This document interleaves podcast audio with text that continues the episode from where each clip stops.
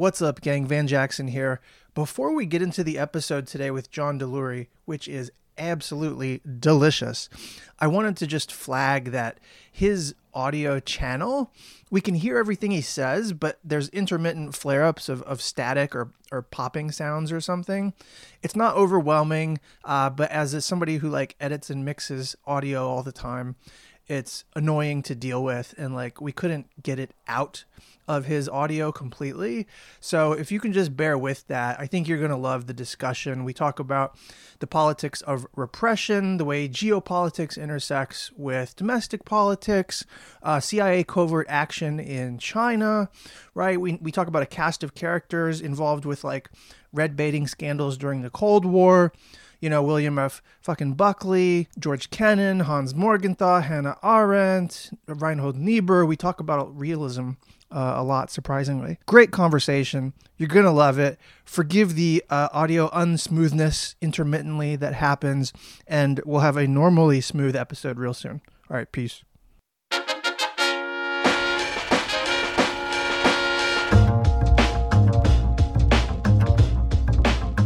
What's up, gang? Thanks for listening to the Undiplomatic Podcast, the show with undiplomatic takes about the foreign policy scene. I'm your host, Van Jackson.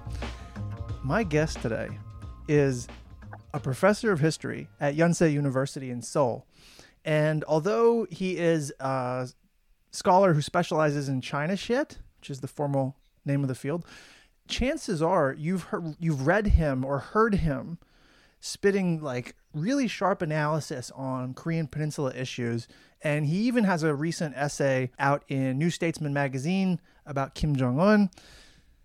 My guest today is also the co author with Orville Schell of the book Wealth and Power China's Long March to the 21st Century. And it came out in like 2011.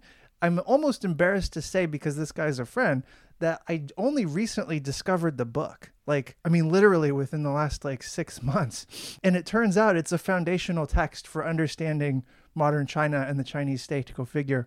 My guest just came out with a new book that I'm well aware of. I've read thoroughly. We're going to talk about it. And it's called Agents of Subversion The Fate of John T. Downey and the CIA's Covert War in China. Perhaps most importantly, my guest is a previous guest host of the Undiplomatic podcast, and he has appeared in a riveting documentary released in 2019 called The Nuclear Button. This modern marvel of a man is none other than Professor John Delury. Welcome to the show. Thanks, man. It was I had to contain my mirth, my laughter with that intro, but it's great to see you. It's gonna be fun. The man who single-handedly killed the prediction market segment. Uh, That's right. That's a great contribution to the end of the Which it literally is no more. So there you go. Um, so, I mean, there's many things we can talk about and maybe we will talk about many things, but the book, I want to help you sell this book because it was incredible and it might be the best book I read this year. And I've read a lot of shit this year. Yeah, don't yeah. don't hold me to that because like I may say that to somebody else, but I'm not, I'm not gonna listen. it's it really is nothing like what I thought it was going to be. This book is not really about John T. Downey, the guy in the title. It's not about the thrill of espionage, even though there's a lot of that in the book and so mm. maybe it lends itself to like multiple um, frames or reads but i read this book as like an incredibly timely cautionary tale about how playing geopolitics can lead to internal domestic strife and divisions because of paranoia about subversion and enemies within. And this is not like an abstract thing. You you talk about it very much in the concrete you know?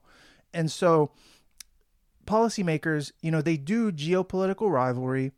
They think that it will unify the nation, but what it really does is unify some portion of, of the nation behind a kind of reactionary politics that ends up like necessarily excluding and oppressing large portions of your own population. And this ends up happening not just in communist China, but in the US too.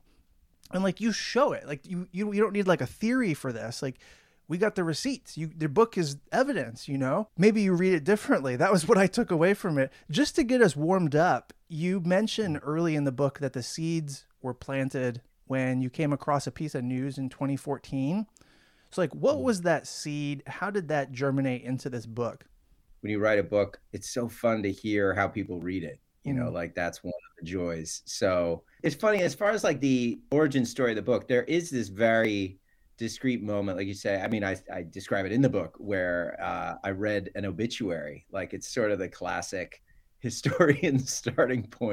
And it was funny. Uh, Evan Osnos, I'm not sure if you've had him on, but we're buds and he he told me he read the same obituary and was like, oh damn it, I can't do like that'd be a great New Yorker profile. I mean, I'm sure he thinks that a lot, but like the guy's dead. Whereas I'm like, awesome, he's dead. Like I can write history about him now. It's your beat, you know? yeah. Yeah.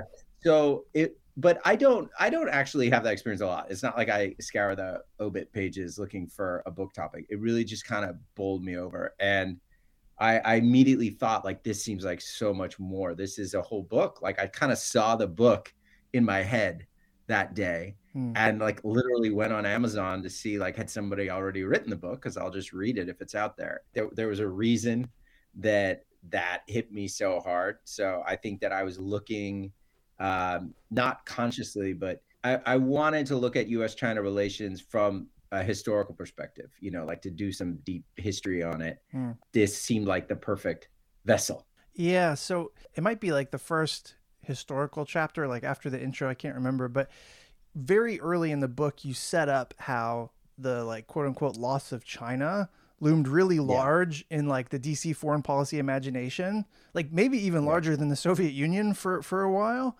And so this yeah. is like late 1940s. Can you just introduce this what this was, what the loss of China narrative was for people who aren't familiar? Yeah, that's interesting that it is it is quite different. That's a good contrast with sort of the feelings toward the Soviet Union because just to riff a little bit on that, I'm thinking on my feet here, but mm. you know the it, in both cases, actually, you had this strange moment, post-war moment for America, and I think we also have to think about wartime propaganda. You know, this this gets forgotten. Fighting of World War II had three big allies, right? You had the UK, and that's fine, uh, and then you had the Soviet Union and China, pre-communist China. Yeah. With the Soviet Union, there's this dizzying, like, oh wait, these guys are our enemies now, you know, and so you had to kind of unlearn the pro Russia, pro Soviet propaganda that had been part of the, the messaging during the war. Yeah. Vis a vis China, there is a sort of um,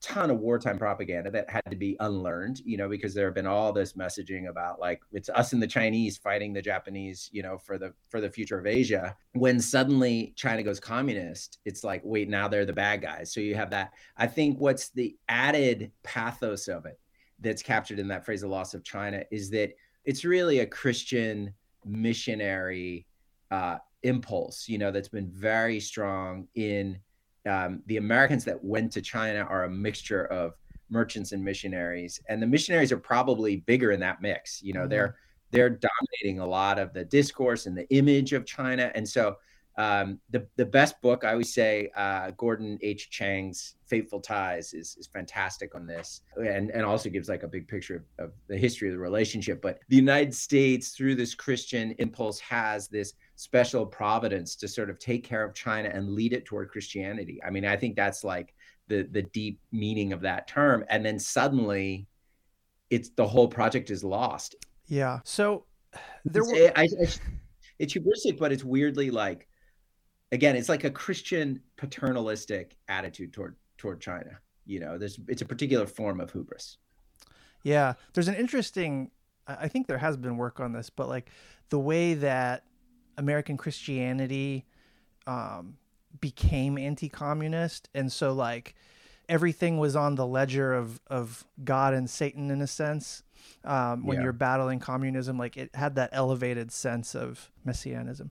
Oh, just to confirm, were you? Did you study at Yale?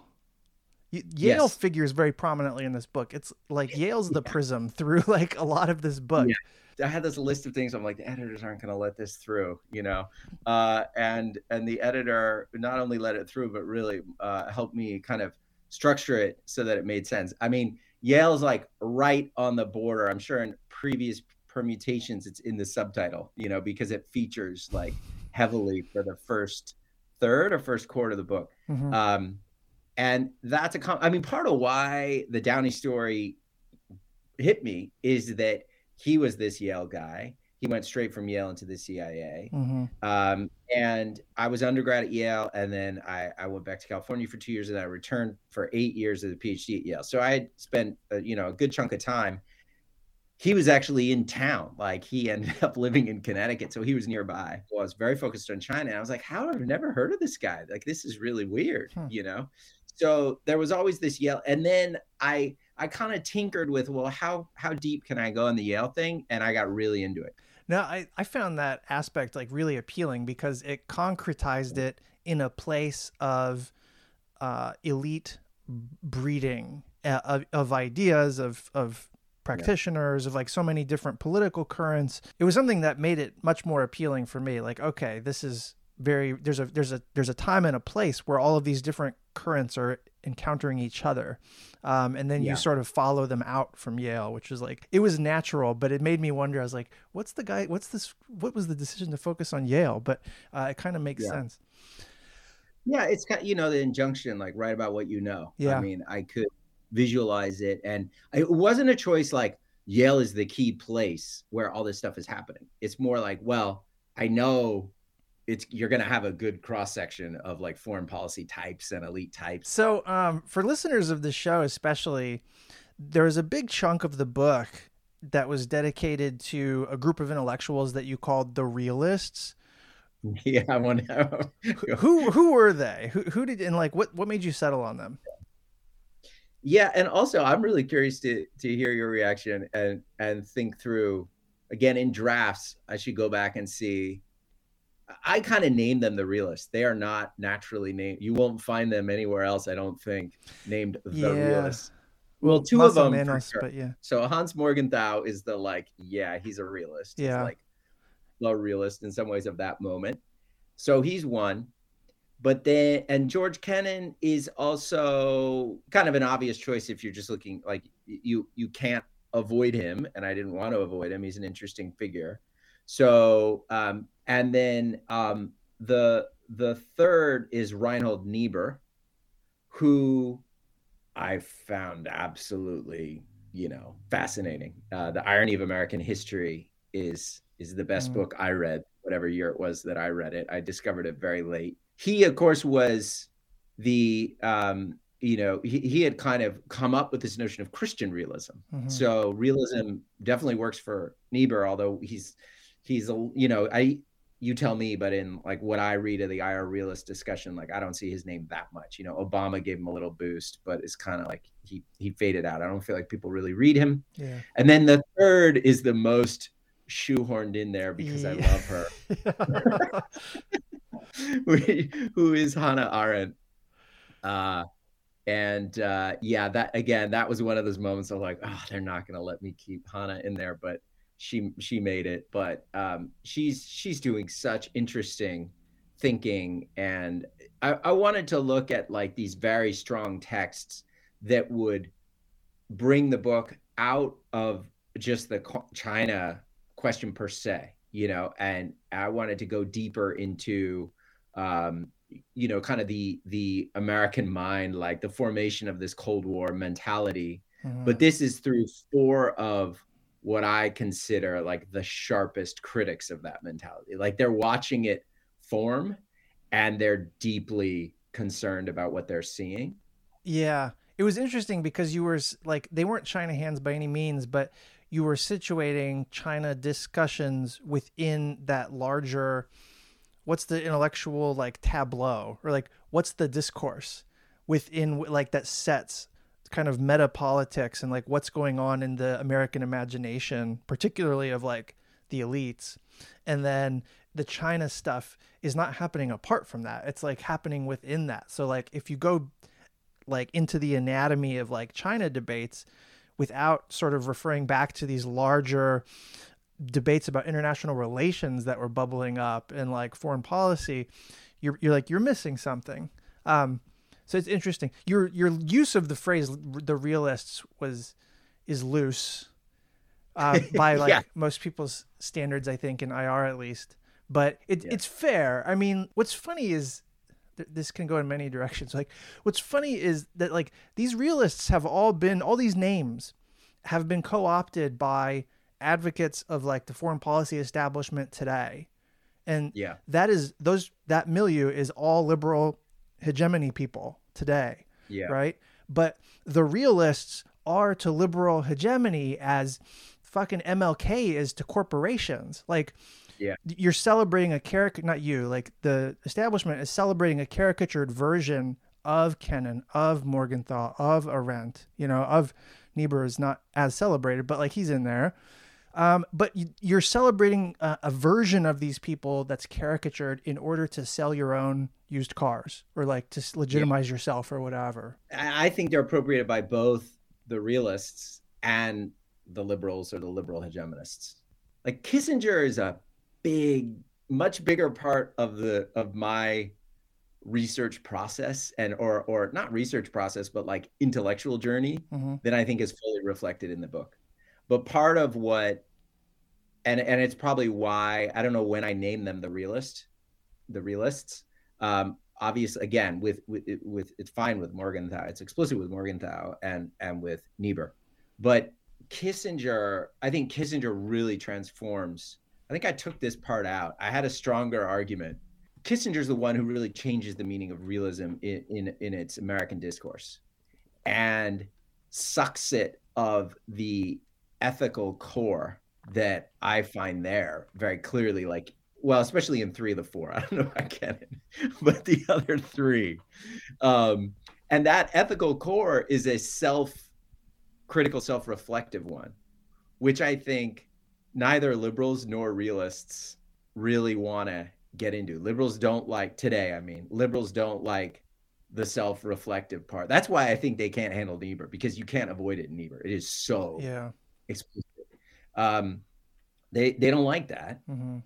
and realists don't like the ethical stuff because they they a lot of it they want to practice a realism that is um, you know kind of amoral, like it's just about power. Mm-hmm. So me for me going back to the early Cold War moment, I don't know. I found it a much more yeah. I think they bring the morality back into realism and they bring the self reflectiveness back into liberalism. If you want, if you want to like put it in current IR terms, but you do that stuff more than I do, so I I should hear what what gels for you, you know, or what made sense for you reading.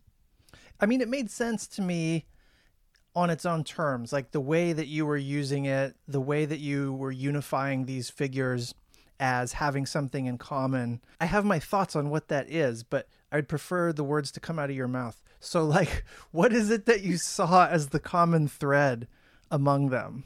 The common thread in this moment, you know, the writings are mostly actually during the Korean War. It's like the, the big books that I'm looking at. Well, Politics of Nations is earlier. It's from it's from like 48 to 52. Mm-hmm.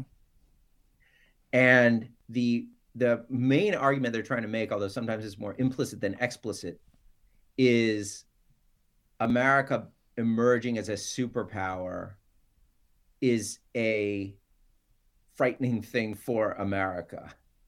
Mm-hmm. Um, that you know it is a it is a corrupting in the kind of philosophical sense of corruption. It's a corrupting um, force for American life, and they're very worried. And again, I, I, I keep looking at them through to the Vietnam War and, and and Watergate period, and I think it becomes even clearer their deep concern, preoccupation is with what's happening to, America, you know, the democratic nature, the liberal nature of the United States, and the power that the kind of foreign power policy. I mean, I think you'd call it a hegemony. They don't use that word as yeah. much. To them, that's like not something to be celebrated. That doesn't mean that now, yeah, oh great, the, the world's gonna be dominated by a force of good. Yeah. That was my the way I read you portraying them, and I think this is fair, even though it is challenging to people who've like read some of these authors superficially. It really is mm. that like they are anti-primacists, they're anti-triumphalist, right? And mm-hmm. that is what they are anti-liberal to that extent or like in that sense and they really mm-hmm. saw dangers in what we would call now like hegemonic projects, you know. And it wasn't that they were yeah. like isolationists, it wasn't that they were trying to like be anti-internationalist or something like that. It's that they had their own view about like the scope or the conditions for venturing out abroad, being very wary of like this triumphalist overreach type stuff. Um, that was my right. that was my read of you reading them, which I, I feel like is faithful to what actually was. And and what also makes them, I think, compelling is how you you can't accuse this group of you know being apologists or or naive. I mean, Hannah Arendt is not naive about about Stalin. Yeah, Hans They're all very anti-communist. Not, yeah, yeah, is not naive about I mean, the idea that they're naive about totalitarianism is laughable. They've literally, you know, like barely escaped with their lives from from Europe and had seen what had happened. The other thing, and here's where I don't know, I can see in in 30 years if some PhD student, you know, comes across this book, um, they might be like, "Oh, this is such a like Trump era book." Um, but there's this German connection with all of them, mm-hmm. and um, there you know the the lesson of of Weimar Germany and the fact that it was a democracy that gives birth to I mean that's fair but that Hitler takes over you know that was very um, that was very present in their minds mm-hmm. and again that's shaping the way that shapes their anxiety about the United States uh, because they didn't take it for granted like I think their their dose of exceptionalism was pretty weak, you know, and they didn't they they they treasured what it was, but they also saw it as like much more fragile, I think, than a lot of the people around them. And so that has some obvious uh, current relevance. Yeah, it's interesting too. Like you don't you don't necessarily go here, but within the political climate of of deep anti-communism, red baiting, in a climate of like McCarthyist kind of fear mongering stuff, there's actually only a narrow space within political discourse where you can argue against a kind of primacist, like global empire position. I mean, like the the, the deck was stacked in favor of like default Dean Achesonism, you know, yeah. and that so like a it took like a certain amount of political courage to stake out an alternative position and to be like consistent and vocal about it. But b like they were among it's I, I almost think it's not accidental that they were among some of the most influential thinkers of the day because like surely everybody's not on board with fucking you know global primacy preventive war posture on the other superpower. Like it was some military heavily militarized shit and it was scary as fuck. And there was not a lot of room to push back. But then you have these people who have street cred as anti fascist, anti communist, whatever, anti totalitarians. And they're the ones who are sort of staking out that position and being like, look, there's another way here. And they come at it from different angles. You point out they have like different academic groundings or orientations, but they all come mm-hmm. to that common conclusion about like fear of where this rivalry stuff could lead. Yeah, although as you say that, the question of their influence at the time, I mean, that's always a tricky one, yeah. you know, uh, and it's easy, especially with kind of big names. I mean, these ultimately are like big figures in in American even uh, still. Uh, yeah, I wonder, like Kennan in particular, if he didn't hit that celebrity fucking status with the long telegram and like if he didn't have yeah. if he wasn't the poster child for containment as like the er foreign policy doctrine or whatever for the paradigm like would this guy even have had a career after the yeah. like with his ambivalences and his his own um internal anguishes i don't you know like I, you might not have even gotten that ambassador to yugoslavia position yeah you know? um, so actually, there's there's some contradictions in these realist positions I want to talk about later. But um, before we do that, George Kennan and Walter Lippmann kind of had a beef, or like Lippmann had a beef with Kennan. Kennan's containment posture that he was advocating, you point out, I think correctly, that he understood what he was advocating as a form of, of restraint. It was like Mm-hmm. th- this is the the limit. This is the outer bound of what our foreign policy should be trying to push, right? Mm. And in that sense, it was an alternative to global domination. It was an alternative to preventive nuclear war, which was like on the table on the Joint Chiefs Mhm. of Staff in the 50s. So like even though that's the case, A, uh, containment did not get implemented the way that he imagined it, like fucking at all. But B, the way Kennan saw containment was not how Lippmann interpreted Kennan. So like what was the Lippmann beef? So Lippmann, he, he did a series of articles, and then it comes out as a book, and it's like kind of its claim to fame is I think it's the first time Cold War is used in the title of a publication. You know, um, and he had a big platform at the time. I, I don't know if he's like the Tom Friedman of his day, or maybe there's That's a very good comparison. Yes. I don't know. But his, he, I found it pretty compelling. Like his critique of, he seemed to be on the right side of this one. His critique of of Kennan and the doctrine of containment is like we can't do this. You know, we can't run around the world like fighting every moment of unfreedom. Like that's totally unrealistic. And um, that that's kind of what it boils down to. You know, and then the, the the complication, I guess, is that Kennan comes out and says you know, I agree with you. That's not what I meant. You know, like Mhm. they are misinterpreting uh my my article, you know, my memo, my article. Like I agree with you. And so um but as you said, it it speaks to I think it actually speaks to uh, a deep ambivalence within Kennan himself, you know, like Mm. uh, the other thing that that I, in retrospect I'm like, "Hmm, did I did I kind of get that right? Like Kennan's important to my story and would come up a lot because of his very influential role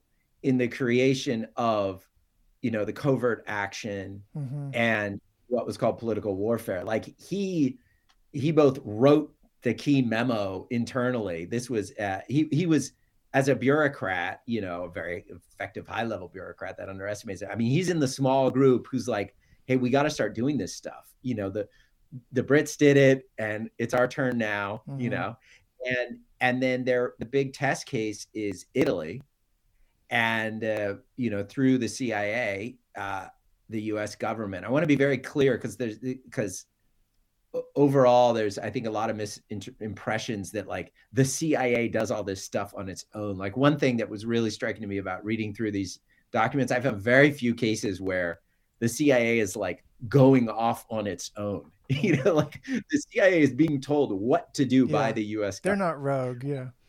No, no, um, not in the stuff uh, overwhelmingly that I saw and was looking at. But so you know, Kennan is telling the CIA like, go get in there Mhm. um, on, on behalf of the State Department with full again with everyone signed off. And so, um, you know, Italy is the test case of um, interfering in in the election, and uh, in order to prevent the Italian Communist Party from winning the parliamentary elections of 1948. And then he writes a memo like, "This is great. This totally worked. You know, like no one dies, no one gets hurt. It it remains a democracy." uh, but we make sure the commies don't get power. Mhm. Uh, so like And they he did that all over the world eventually. Yeah, and then, and then it's very typical Kennan. Like he later says, like, "Oh, it's, it's bad. You know, it was a bad idea." Oops. it's kind of, it's Horses out of the Kennan. barn. Yeah, okay. Um so you have a second cast of characters or like a cluster of people who are like way less well known than the realists, the the China hands. So Owen Yeah. Lattimore, John Fairbanks, who still has a little bit of, of name recognition, and then Mhm. uh, David Nelson Rowe. So who who Rao. are these? Oh, Rao, motherfucker. Yeah. Also, no, that's fuck that's that guy. No one Um, knows how to pronounce. it. Um, Just wait till we get to Carsun Chang. Um, so is that how you say it? yeah. Okay, well there we go. Um, so who are these? Yeah, We're sorry. Who who were these China hands? Like, how do they relate to each other? yeah. You're right. They're definitely a, a, a rung or two or three down the the ladder of uh, um, recognition, but they would well. Fairbank, John Fairbank is household name you know, to right, like anyone who studies China, in, including in China, like he's known by his Chinese Oh, name, well know known in Yeah. yeah. So the thing about Fairbank is he's he's not so much read anymore. His history books. In fact, I was just listening to this podcast. Uh, that's that's a it's a new podcast. It's really cool. It's on like Chinese history books that no one reads anymore, but everyone kind of references, or like maybe you had to What's read it them. called? That's in- fascinating. it's called it's called Old China Books. I think it's it's a Oh, lot of fun Very clever. and they had one on Fairbank, you know, and his classic, like basically his dissertation, first monograph that like made him and got him the position at Harvard, which he held down. You know, he's like Harvard's modern China historian from, you know, whatever it is, the 40s through to like, I don't know, when did he retire? Like late 80s, you know, how these Mhm. guys hang on. So he he has a profound influence on the field through Harvard, and he was a great builder. He used that platform. So Fairbank of this group is actually uh, known in the in the China studies world, not really read. I found him utterly fascinating in this moment as as a historical figure because you know he's got his finger in a lot of stuff at the time, um, and then he kind of gets burned, and he gets he gets rightfully scared by McCarthyism and and kind of retreats. But he's quite involved. Um, so is uh, Owen Lattimore, and so is the the man I've rescued from total obscurity, uh, even getting people to pronounce his name right, David Nelson Rowe, R O W E. Like these guys are all, um, uh, you know, the leading China scholars, kind of of their generation. Some have missionary backgrounds, spent a good chunk of their childhoods in China for various reasons, so they're pretty much fluent in Chinese. Fairbank, not so, but he acquired it later. He had spent a lot of time there in the country, so they know China really well. The, these are very scholarly China hands. There's also China hands that are just purely business people, hmm. or you know, they could be missionaries, but then get involved in diplomacy or whatever. But Yeah. the China hands moniker, which some people don't like, it implies like experience of China, you know, knowing the language. So that's why I use it for them because they do bring that into their scholarship. They're also all involved in intelligence during World War II, which is, you know, kind of typical when there was real full national mobilization of men, of American Yeah, yeah. men. Fucking everybody was in the You know, OSS that- and like like professors, they faculties just cleared out Yeah. and joined the OSS at, some level. So, and but they all, yeah, they all played like quite interesting roles. I mean, Owen Lattimore was spent a year as a kind of advisor and like intermediary between Chiang Kai-shek and FDR. So Lattimore was like quite high in terms of the U.S.-China relationship, uh, spending a year in Chongqing with Chiang Kai-shek, and then. Uh, Fairbank and Rowe both served uh, successive terms in the OSS, also in Chongqing, which is the the headquarters, the ca- wartime capital of Chiang Kai-shek and the Nationalists. Um, they start to hate each other from early on, uh, and so you, there's there's definite like there's personal animosities, especially Rowe and well, you got Rowe on the right end and Lattimore and, and Fairbank on the left end of the spectrum mhm. they work well to kind of describe what that spectrum was like. Whereas base where, I mean, what it comes down to is, do you defend Chiang Kai-shek or not? You know, do you support the nationalists? Mhm. And Rowe just hangs on to Chiang Kai-shek uh, to the bitter end. That means hanging on to Taiwan. That means like full scale U.S. you know support. Uh, need a treaty. Need U.S. military presence. Um, the whole nine yards. It's like the Marco Rubio of China hands back in the Yeah. day. yeah, yeah, yeah. Um, and a policy of also, I would say, like radical non-recognition uh, of of the PRC, like just act as Which if was the not there. reality emerging on the ground. Like Yeah. Um, so act as if communist China doesn't exist and put all your eggs in the Taiwan basket. Um, let's all keep in mind, those who don't know their Taiwan political history, like Taiwan is not a democracy, like by any stretch of the Yeah. imagination, right? It, uh, It- it is a, as- it's a it's a military dictatorship at best one party state under the nationalists and it's even semi hereditary because Chiang Kai-shek is grooming his son the whole time to take over, which he does. So it's like a mashup of North Korea and you know every other, but it's anti-communist, therefore it's okay. So that's the Rowe end of the spectrum, and he keeps making that argument. Um, and I, I found him to be really fascinating because again, I'd not heard of him before. Mm-hmm. Literally asking like, "Huh, who teaches China stuff at Yale?" Because he's at Yale. And I'm like, David Nelson Rowe is the like political science guy, and he's like teaching all. He runs the Far Eastern Studies program and all this stuff. Mm-hmm. And uh, it was through that I just started digging up his his writings and even you know finding his papers and things. Lattimore, try to be briefer on Lattimore, is the um, you know uh, Lattimore tries, but then recognizes like Chiang Kai-shek is a total lost cause. He's a mm-hmm. fascist. Like um, there were a lot of smart China hands who recognized that the communists were going to win and that uh, the Americans had a terrible ally in Chiang Kai shek, and Lattimore was kind of among them. Um, so the, uh, those guys also say, you know what? Like, we should probably at least talk to the communists, to Mao, and like see what's going on there. Yeah. And pro, you get the dress rehearsal for the big Kissinger breakthrough of, geez, maybe the Chinese actually hate the Russians, you know? So that on the left end of the spectrum, you know, they're kind of making that argument. And there's there's a real split within the uh, within the like Truman administration about how to handle the China thing. Like, should we actually try to to talk with Mao? That's a real proposition, uh, basically until the Korean War.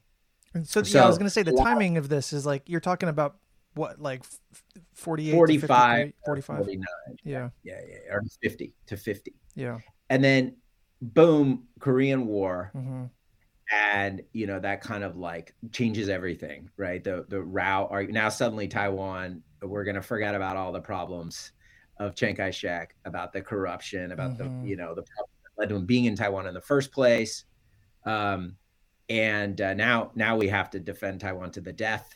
And then meanwhile, McCarthyism really hits. I mean, McCarthyism, uh, it's, it's funny, Van, personal aside, you can cut this. Uh, in terms of my, one of the first things that really got me hooked on history was something called National History Day, which is like a competition for kids. Uh, and I would do the performance category where you dress up like a historical figure and memorize a 10 minute script of was your this like last writing. year or when you were a kid? This is eighth grade, okay. seventh grade sixth grade. yeah, I wish I could do it now. God, I chose for my eighth grade National History Day uh, performance. I I chose Joe McCarthy. So I, there's like a videotape of me with my hair slicked back, and I'm like, I have here in my hands the name of 105 card I need to find that. I need to find that tape. That's the John Delury P tape. and I look back and I'm like, how did I pick Joe McCarthy? Like mm-hmm. usually you pick like little heroes and stuff. So I've, I've obviously been interested in this guy for a long time, but it was fascinating going back to the the research I had been doing on McCarthy. I didn't appreciate until working on this book how the China scholars were like, you know, public enemy number one. And actually, the first name that McCarthy leaks because you know he's start he's given the famous speech wheeling west virginia like i have years med and then the press is like this is i mean the, the, the collusion between the press and mccarthy is is deeply disturbing. Mm-hmm. again current resonance they basically love him. He's very effective for a while with the press. And they're like look this is good stuff. We love it. You know like there's there's spies there's communists infiltrating. This is good. We need names. Like we can't write stories without names. The first name that mccarthy gives is owen lattimore you know, so suddenly front page in the New York Times, like top this was FDR's China guy, the intermediary, and like yeah, yes, yes, who had like helped with Chiang Kai-shek, um, top uh, top Soviet agent, Soviet agent, mind you, Soviet agent in America's Owen Lattimore. So Lattimore also features very prominently because he shows you just how how the McCarthyite stuff, how deep it cuts into the China scholar, you know, China scholarly community. Mm-hmm. He's amazing. Like he defends himself.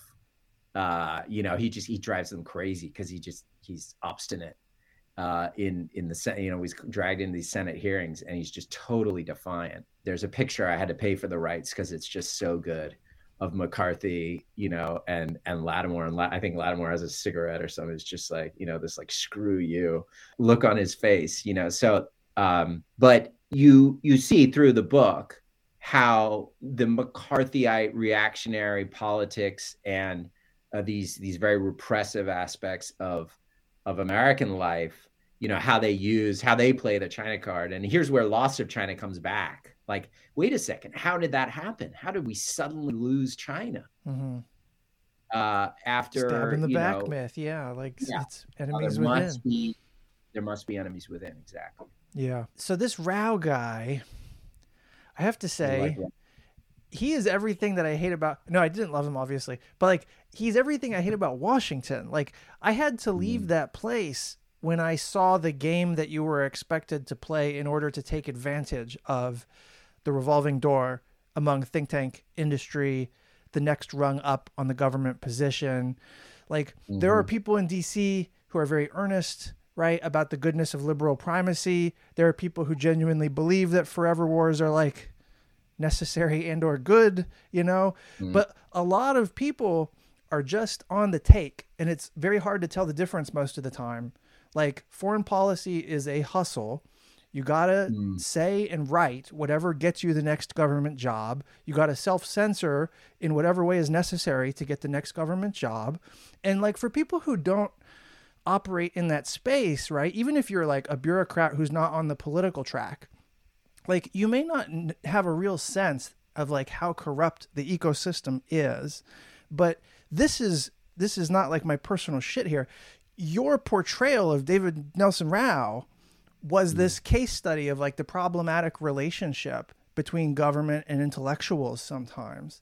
So can you like hmm. talk about his his agenda and like he had this kind of like sycophantic posture toward the national security state? I think one difference between the the type you just described and Rowe, I, I don't think he's self censoring, for example. You know, oh I think oh no, he, he totally... believes this. Yeah, he believes this shit yeah, yeah, for yeah. sure. So it's like he there is certainly game playing and and you see this is probably what you're referring to in the kind of darkest way where he is reaching out to um, the investigators you know of the mccarthy you know the roy cohn and the team uh, the fbi you know he's reaching out to the security apparatus mm-hmm. and the congressional totally illegitimate you know high mccarthyite uh, congressional investigator investigate uh, apparatus, you know, in these commissions. You need dirt on the uh, the Fairbanks and the Lattimores. I can help you with oh that. God, you know, yeah. so there's there's this whole twisted attempt to because uh, they can't uh, they they can't pin anything on Lattimore, for example, and they're very frustrated like legally it doesn't go well these these uh, in, investigations um, and of course the power of mccarthyism is just to get it on the front page that you're a soviet agent i mean he's the accusation is what's damning yeah yeah yeah but then at the actual legal stuff does not work well and so rowe says oh i can help and they're already doing this they hire uh, you know social science research teams to prove oh, yeah. that lattimore's writings content uh, analysis, the innovative method yes, of content analysis yes. to Harold prove. Lasswell, Harold Lasswell is is the uh, the god of of content analysis in this stage, and so they're using the Lasswell method, you know, to prove that these guys are communists and pushing a communist agenda because uh, these words that the communists always use pop up so many times in their writings, and so you got someone like Rowe and God knows how many others saying I can help you, you know, do this research because these guys, because again, he he definitely believes like these guys are, you know, uh, are communist agents. So I think the other thing that comes up that is, I know something you think about uh, and talk about on the show. Um, I don't really develop this much in the book. I guess it's something I think about too, but kind of the relationship between government and then universities at these ends of a obviously connected spectrum mm-hmm. but then you've got think tanks you know think yeah. tanks somewhere in between and um, so that's pretty interesting like actually i did quite a bit of of work on this yale institute of international studies um, which i forget they've they've changed their names. It, it kind of stopped to exist. You know, it's been reinvented. Um, Isn't actually, it I don't Jackson know what School, it might the be. Van Jackson actually, School of I don't know. It's, it's like, yeah, but the, the YIIS, you know, Yeah. it's it, there was definitely like a 2.0 at some point. That's the genealogy, though, is like Yale International. Yeah, that's right. That's right. And um, that's an interesting moment. You do have, you've got like CFR and some of the other kind of oldest first generation, you know, they're kind of World War One era think tanks. Mhm. But there's a big moment of think tank building in the early Cold War, you know, in the 50s. And you kind of see it first within universities, you know, so these centers within a university, like the Yale Institute of International Studies, which is actually set up in the interwar period in, thir- in the mid 30s, I think. Mhm. it's it's i looked at some of like why do they do this? You know and it, its mission is what we we would describe as a think tank. Like it's supposed to uh inform policy but bring some of like the deeper you know scholarly or academic expertise but not too deep right? That's a university. Yeah. That's like irrelevant. We Yeah. need stuff that's like shovel ready, you know? And so they're building these things, which obviously still exist. Like you say, the Jackson School or whatever, SAIS and, you know, SIPA, you've got the, uh, and then, but then you've also got the whole world, which is so much bigger now of freestanding think tanks. But I found that, I don't know, I guess my sympathies are with um, the university. Yeah. Now, I would actually agree with your sort of predilection there. Um, all else being equal, I think the university is a better place for sort of hybrid centers of like policy relevance to be uh, compared to like the autonomous think tank. But it's not, for me, it's not so much like university versus think tank. It's like, how collusive are you going to be with government? How dependent are you going to be on government patronage in order to exist? And like that's Yeah. what drives so much because an autonomous think tank should should be the the height of sovereignty, you know, intellectually. Um, but it's the fact that they depend so much on like insider access and Boeing and Lockheed money, you know. It's like it's that it's the dependency on access and privilege that creates the sort of corruption. Yeah. Anyways, fuck that guy. The, uh, so, um, surprisingly, speaking of fuck that guy, William F. Buckley makes some Yeah. interesting appearances in this book. Um, It's a So- cameo. for for those who don't know, Buckley was a conservative intellectual. He put a respectable facade on like right wing hierarchical exclusionary politics. He founded the National Review. How does he fit in to this story? I'm. It's not like I said. Uh, it's not like I thought. Oh, and I gotta have William F. Buckley Jr. in there somewhere. But I'm looking. It was at relevant Yale. though. That was what was Yeah, surprising. no, no, no. Yeah. It- it's it's literally because I'm I'm doing all this research on Yale in the years that John T. Downey, who appropriately that's the first time I've said his name. in this podcast. um, uh, he, you know, his years at Yale are 47 to 51. Uh, cl- I think class of 1950, like a year ahead of him is William F. Buckley Jr. Like I'm, I'm Mhm. looking around, like who's interesting on the faculty, who's interesting in the administration, you know, and who's interesting in the student body. And like the student of this period is William F. Buckley because he became a total phenom. Uh, you know, he was already kind of a, a troublemaker as the editor of the, uh, I guess it was Yale Daily News of the newspaper, you know, and kind of driving the administration crazy.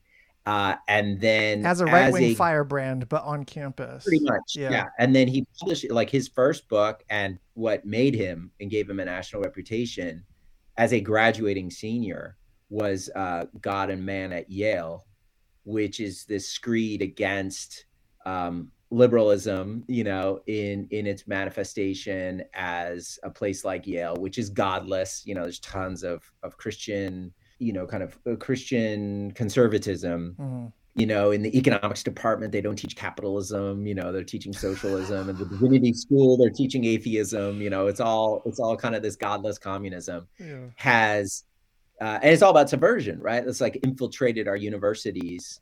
Um, this is what they're teaching your children at Yale. Uh, and so it's it's kind of a bestseller. And although I, I found some questionable things about how many volumes it actually sold versus how many were bought for it by various uh yeah, and you hear about how now. It does give him a national reputation. And there was a lot of fun looking at uh there's a there's a pretty interesting president at yale for, totally forgotten now but presidents at yale back then were like automatically national figures you know? And so there's this young president he's a historian as well whit griswold you know like all of his dad, you know, his dad and granddad and great great dad were all like Yale presidents and all this ridiculous, you know, very typical um, inbred American elite kind of stuff. Um, but he is uh, he, he's going nuts, you know, trying to contain the damage that uh, that uh, Buckley is doing, and um, and and actually, I would say in a in a way that I personally found find um, compelling. You know, trying to defend liberalism and like the basic notion of a liberal education, yeah. and he sees the McCarthyite shit that's in someone like Buckley. And uh, amazingly, Bucky Buckley's second book, written with his brother-in-law, is called McCarthy and His Enemies, like 1955. Oh, yeah it comes out after McCarthy's been totally disgraced himself, you know, and and the the, the stars fallen from the sky, and he writes a book saying, "Oh no no no no, this guy is like the greatest American." Doubling hero, down, you know? yeah, yeah. The timing of his Buckley's emergence as a star on campus, and then like this his subsequent career. I don't from reading just from like reading him through your text, it made me think like, man, if it wasn't for McCarthyist politics in the air at that moment and the Korean War literally at that moment when he's a student, those things are like conditions of possibility for his career as this respectable right-wing intellectual trying to like defend and build a movement that has white supremacy within it. I mean like his whole we know him because of these things and like whenever I hear you know, I um, my lefty shit. I study the right all the time. Like I study right wing intellectual history too, and like the the prevailing perception of Buckley is of course that he's all of these reactionary things but i don't see a lot of probing of like the way that he was really leveraging that mccarthyism per se and the mm. way he mm. was like like he was blaming loss of china and stuff on people like lattimore too like it was yeah. it was it, it's interesting like an angle on a very familiar character that I had not seen before. Yeah, and I wonder. I didn't do this work. Um, I I would guess someone has, but I I uh, yeah, I'd like to read the book if one of your listeners knows. Um, I, I'd be curious if you started with someone like Buckley, given that McCarthy is really kind of disgraced, you know, for such a broad cross section of the American public. I wonder to what extent the the American right, you know, do or do not refer back to McCarthy. You know, my mm. my suspicion is like Buckley is savvy enough, smart enough, you know, reads the room. Um, he he likes to be very edgy and provocative, but uh, I wonder. I should just ask as a question. It wouldn't be surprising if he or certainly others don't go. They don't like to talk about the McCarthy moment origins of so much. You know, mm that would be quite quite interesting. I mean, it's it's um, it does sort of open the gates of hell there. The combination of the Korean War and this is how Nixon uh, makes his career too, in a sense, politically. Yeah, oh, yeah. yeah, that's right. That's right. The lo- I mean, the loss of China as well. You know, the loss of China, and then uh, the Korean War, which of course is not like no one is looking in the United States is paying any attention to Korea whatsoever, and then just suddenly getting blindsided by this these places. But the one thing about Korea, if you look on the map, like the one thing uh, your sort of average American would know is it's close to China. You mm-hmm. know, the mm-hmm. frame of reference is like China, and and so and then you get this pathological, I mean, deeply pathological, repressive um, campaign around McCarthyism. Mm-hmm. Yeah, I mean that was fascism in America, as close as you can get. Yeah, yeah. Um, I mean, the, powers of the Senate are being harnessed. And you also look at someone like Eisenhower, who actually I he he would probably come out of my ledger on a pretty um, I'd probably give him a lot of good marks actually. Um, and but you look at how Eisenhower Eisenhower, you know, saw immediately through uh, this will resonate. He he saw through McCarthy. He thought it was horrible. He thought it was destructive to the Republican Party and to American democracy. He had no idea. You know, he was so afraid, basically, mm-hmm. politically afraid, and kind of didn't dare call him out. And he used the just deny him oxygen. So he thought the least, the less, if if the White House just doesn't say anything about it, uh, you know, he he feeds McCarthy feeds on the attention. If he's out of the press, he'll he'll die. Yeah. It's funny is during the Trump years, I was spending a lot of time talking to editors of different magazines and websites and stuff. Um, some of whom were like friends, and it's a very incestuous um, industry. But as part of that conversation, um, a lot of times I would have hooks that would like relate back to Steve Bannon um, and yeah. get like he was he was the fucking Rasputin of the the Trump administration for a little while, you know. Like even after he got fired, he was doing all this crazy shit with like um, Committee on the Present Danger of China and all this stuff. And so like he was relevant. What what what a bunch of editors, I won't name publications, but several editors, not just one, at different publications told me that they have a, a an explicit stance. It's not written down anywhere but they have a position basically of denying Bannon oxygen. Um, mm. Their strategy was to bury their head and pretend like Bannon didn't exist. And like, yeah, A, that didn't work. Um, B, like, he got tons of, of like uh, press anyway.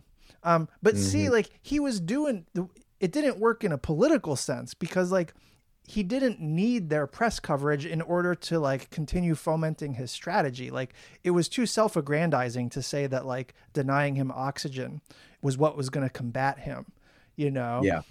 It's like a high-minded rationale for sitting with your thumb in your ass. Um, yeah. Anyways, there was a digression. Uh, in your, in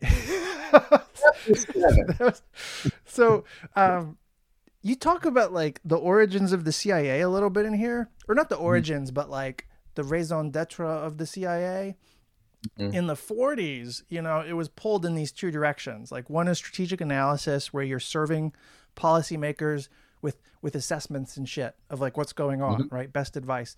And then the other was the clandestine human world of covert action, and the the that pull on identity was going in two different directions and eventually and they do both of course but like eventually it resolved in favor of like doing a lot of covert action um what yeah. what made that resolution like what tilted things in favor of covert action I, am not sure i put it that uh conclusively like resolves in favor of covert action I, I think that's probably right but the reason i hesitate is and i'm guilty of this myself like the covert action is, is kind of it's the shiny ball. I mean, it gets all the attention, you know, and it generates a lot more, um, especially in the in the 50s when actually the CIA under Allen Dulles, and this is part of the answer. I mean, the change in leadership you get when Allen Dulles takes the takes the uh, the reins, um, then it's which is in right around the the uh, uh, the time of this of the main plot, which we haven't discussed in the book. Uh, so, a height of the Korean War. Um, Allen Dulles, once he's director, like he's all about the covert action. Like you know, he loves that stuff. And so when when the top boss is much more interested in doing that and thinks it's great, then you see that play out for a lot of the 50s because Allen Dulles stays around until you know Kennedy as we're learning, that's obviously why Kennedy was assassinated uh, because he he fires uh, Allen Dulles. So Dulles is around for a decade, and um, I mean that's probably insofar as I agree with the premise of your question. That would be my main answer. Is that um, the but of course he's he's there with the blessing of the whole thing, you know, of the White House, of the national security state. Yeah, like yeah. they they want the CIA doing this. They want a director who's doing this the the only hesitation I have is that um, you do have all the analytical work, and actually, there's the the counterpart, and uh, amazingly, he turns out to be a Yale guy too. A French historian, 19th century French historian, Sherman Kent, uh, is is kind of the the uh, counterpart to Allen Dulles. Mm-hmm. He writes this he writes kind of the the textbook for decades actually on um, intelligence analysis. Uh, I, I I I forget how I ended up getting it. There's this weird thing where on Amazon, this book like you couldn't find it for less than seven hundred dollars. I, I eventually figured out a way to get an affordable copy of it. It's very interesting. I mean, I quote it at length because it's a really good read.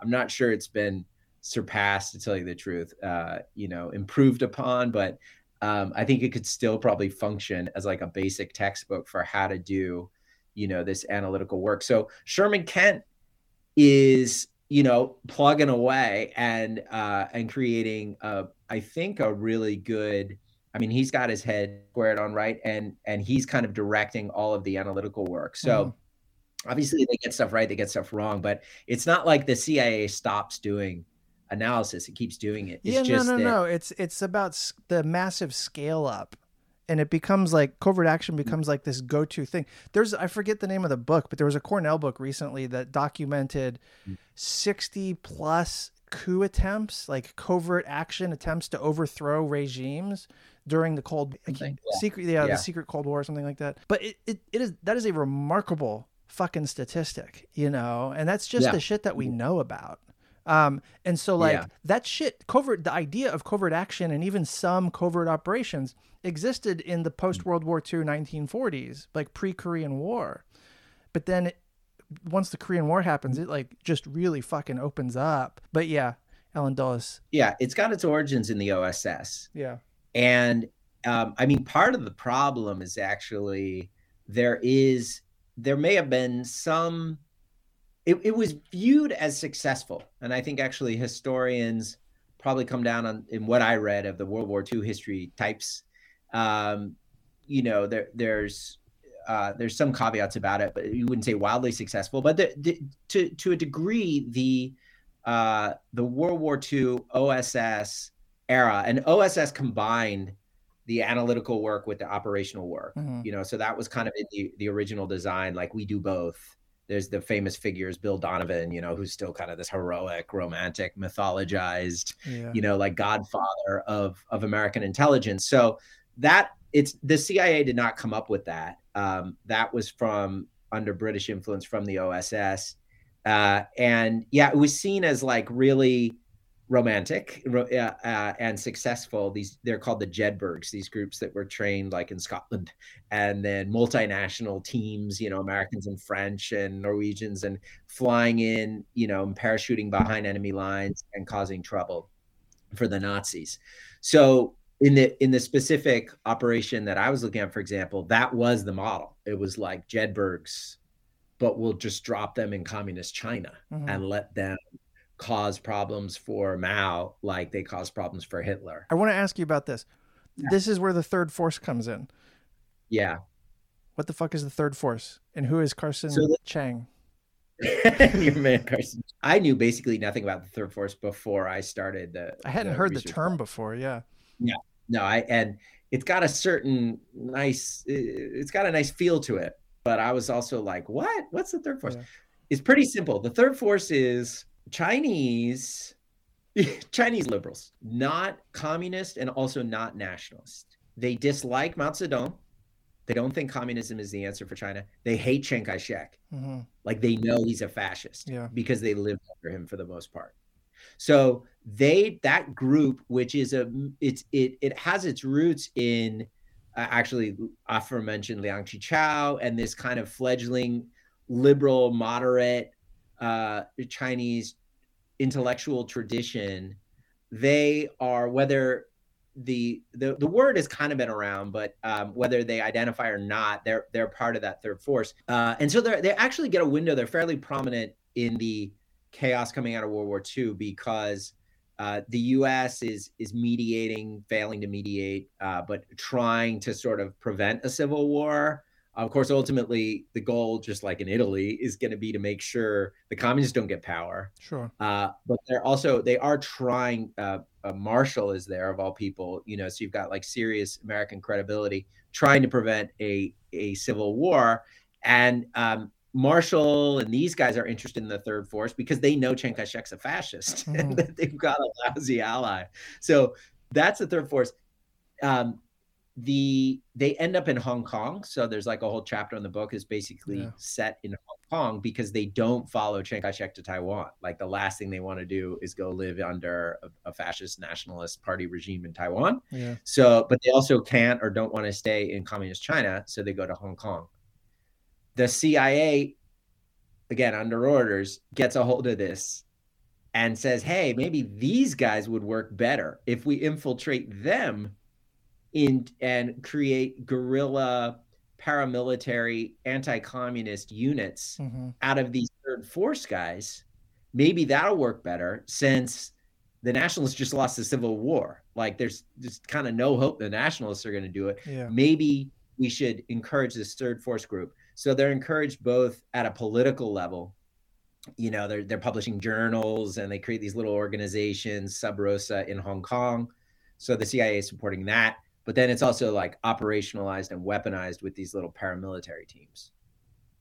And Carsun uh, Chiang? Carsun Chang is the most like thoughtful intellectual leader of this of this thing. Mm. He writes a book that came out uh, uh, you know the the anchor point action of of my book is this operation in the fall of 1952 his book is published in new york in english called the third force in china he's a serious intellectual, you know, and he's got all these ideas about how the Confucian tradition culminates in democracy, you know. So he, it's hundreds of pages of why China will inevitably become democratic, and it's mm-hmm. in our traditional culture, and all our people want it, blah blah blah. Uh, but the book is very much written to an American audience of like, Chiang Kai, you you do not want to keep your wagon hitched to Chiang Kai-shek. You know that by now here's the hope. We are the hope. The third force is the hope. Mm-hmm. so hmm. carsun chang is kind of the the uh you know the face of and the spokesperson for this third force idea. So you talk about how like the the third force was big in the imagination of US policymakers. Like it was a concept that they had separate from China pre Carsun chang but like yeah. ultimately it gets sort of applied to Carsun Chang and the Chinese uh, third force.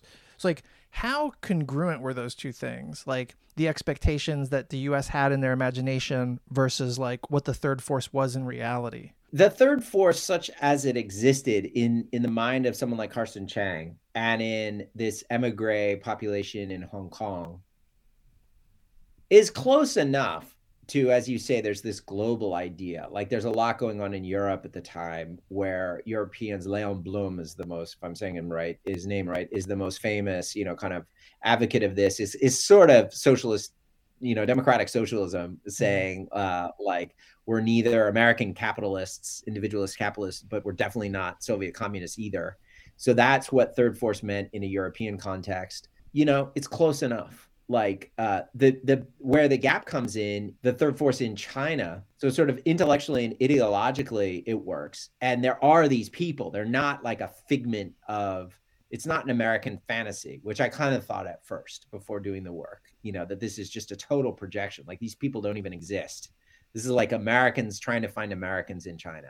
The people so exist, the, but the wager is bad, or like it doesn't work out. The, the, the power that they have you know mm-hmm. i mean the idea of weaponizing it yeah. is what is is utterly inane mm-hmm. and and nefarious in that these people get killed yeah. you know or imprisoned i mean you're playing with their lives it, it, it's obvious that they do not uh rep- at that moment they don't represent anything close to an alternative yeah. that you can arm to challenge let alone overthrow and replace the communist regime yeah so that's where it, it, it becomes you know, absurd. I'm mindful that we haven't mentioned John T. Downey really.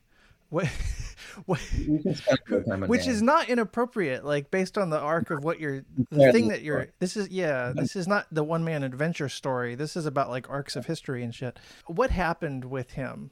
Like, what can you give like the the snippet of that? You know, he he's fresh out of Yale, uh, trying to forget he ever met William F. Buckley Jr. No, he he didn't meet, to my knowledge. Yeah. Um, anyway, he he comes out of Yale. He immediately joins the CIA. That's very typical of his graduating class. A lot of them, just like their their dads or uncles or whatever, had joined the OSS.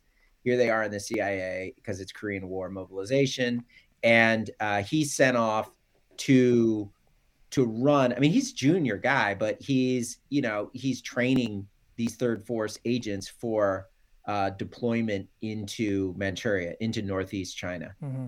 You know, so um, and, and then he goes on some of the missions. He went on uh, on one in August of '52, according to the, the, the CIA stuff I saw, and then uh, he definitely went in November '52 on this crazy, you could I think you could say harebrained mission to go pull out to exfiltrate one of their agents. Spoiler alert: the whole thing's a setup, and the plane is shot down. And he is, but he and his his fellow CIA officer Dick Fecteau, they survive uh, almost unscathed mm-hmm. uh, the plane crash, and then they both of them Downey for longer are prisoners for like the next 20 plus years uh fecteau for 19 and and 20 uh, downey for 20 plus years prisoners in china so yeah. and then he's his release comes as part of the whole kissinger zhou enlai and then nixon mao negotiations and so that was my kind of new angle mm-hmm. on uh, a familiar, you know, thoroughly documented and researched subject, but for me anyway, I found it very interesting to go back and look at it through this slightly different lens of, I mean, it's in the news recently, like prisoner release. Yeah. And how do you fit that into um,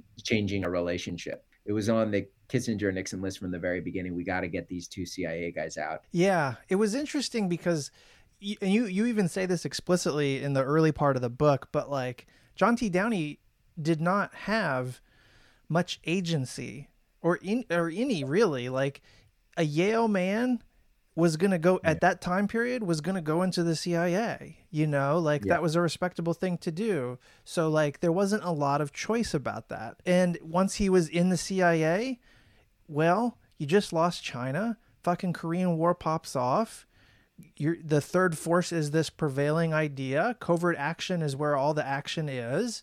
So, like, of course, that's what you're going to be doing at the fucking CIA. Yeah. And the operation is botched because it's like not a good idea. It's not yeah. like it's not. It's like doomed to fail. But yeah, the machinery is in motion, and he's just like you show him. You you you like bring him back in, through the story intermittently and like he just comes off as like this tragic pawn and it's that them's the breaks like that is what happens once these games start happening you know and it's like horrible and tragic and like we should properly estimate that and, and that that was what i really liked about this definitely and uh, that that's really well put i mean the the agents have no agency yeah uh, quote unquote running these Chinese agents, you know, and and some of them pay for it with their lives. Mm-hmm. Um, he at least will have a government to try to get him released. Um, so that is there. Insofar as there's a, a, a tragic, uh, I mean, I'm a Hayden White uh, guy, so I haven't. I, I need space to reread it myself and figure out which emplotment I've used. It probably is closest to the tragic emplotment and um, although, if there's a tragic figure, uh, it's his mom, mm. Mary Downey, because I, I found her uh, what I could what I could you know glean where she appears in the sources utterly kind of fascinating and compelling and uh, she makes i forget now is a half dozen trips to china she's the first uh, U.S. citizen to travel to communist China with the permission of her government because there's a travel ban thanks yeah. to you know the wonderful John Foster Dulles. Um, and uh, so she makes these incredible trips 58 60 62 i mean i forget the but and she's going to china like in the middle of the great leap forward famine you know and kind of all this. And she keeps going for these two week trips i mean like elementary school teacher from connecticut flying across the world. Uh, it, it's really an incredible story. And um, i mean the the netflix film of this like i would open with her maybe and kind of the mothers and I, and I really felt at one point i probably the only time i became really emotional was at one point uh, tears came out of my eyes like reading i think it was the newspaper story of like when he finally gets back to her uh she's on her deathbed when he's finally released you know mm-hmm. and and my editor helped me with this as well to see how um of course it's through john downey himself who's like by all accounts a totally wonderful guy amazingly even after all this and and compelling person but i i kind of for me i and I'll say something about it. He also, I knew he had left a manuscript behind. And so it's kind of like, he's got his own story. I'm not telling his story. Yeah. But I did feel like I could somehow tell his mom's story a little bit more. And, and she really captures the, the human tragedy of like individuals, but also families who get just crushed in the machinery of these national security states and complexes and the lying and everything. I mean, she she has to fight first with the you know against Dulles to get a passport. Like they don't tell her that Zhou Enlai personally said the families can come visit because they didn't think it was a good look. Yeah, if the families visit, you know, she can't get a passport. No, I had the same thought. Like she, if hmm. you you portray it as like tragic, and there, I can see that because uh, it's she's getting fucked over a lot, but mm-hmm. she she is entrepreneurial in the best sense like yeah, she's yeah. she's pushing she's pushing she's like fuck you like she's trying to yeah. she's got headwinds that are just impossible because it's the national security state and she's like pushing anyways like she's pushing through geopolitics you know um that was it, her like what is it? Intestinal fortitude or whatever? Like the struggle the motivation that's drama you know? It's it was it was compelling yeah. Um i'm mindful of time. There were two things yeah. that were like very smart about there maybe more than two things that were very smart about this book. Two things that like stood out. One one is that you know you we've hit it in this conversation but you showed over and over and over that like violence and hardline policies that they feed a kind of politics of reaction or a politics of fear and that ends up redounding to the benefit of like fringe reactionary voices in society. And the Korean War itself is a good example of that. Like, aside from the merits of intervening, right? Aside from like what went down on the peninsula itself, which like probably should be like front and center in any story of that kind, but like the fact of the Korean War had some really devastating consequences for a lot of innocent people in the US and like yeah. that's something that gets completely sanitized out of every conversation I've ever heard about the Korean War.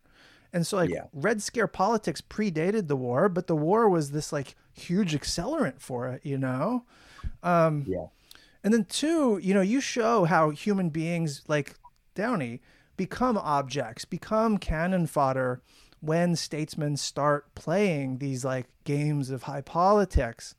And it's just like putting that face on it is a real reminder of like to go back to the realist like how we become our own enemies you know? Um, and that yeah. the risk of that. Yeah. So as a closing question maybe i'm like leading the witness again like what do you what do you think this book has to say to people dealing with like or looking on at sino-us relations today like do you have hopes that people take away something from this book for the present, or are you writing it simply as a time capsule? You're gonna hate this. I, I just saw you abuse, heard you abuse his name in a recent pod, but I'm gonna, uh, I'm gonna surprise you here, Van, for the end, uh, and quote one of my Yale teachers who I actually loved as a history professor, Donald Kagan, who said, "I knew that would get you." Um, you know, studying Thucydides from from Donald Kagan was was a was a life treat. And he said about Thucydides, the amazing thing of Thucydides is is you can actually find mm-hmm. alternate interpretations within what Thucydides gives us. You know, like he he gives you um, ammunition, evidence to make a, a, a different argument from his own interpretation. Um, so, and I think that's part of my own idea of what a historian should do. So, you know, I've I've definitely got unused draft conclusion stuff mm-hmm. where I draw morals.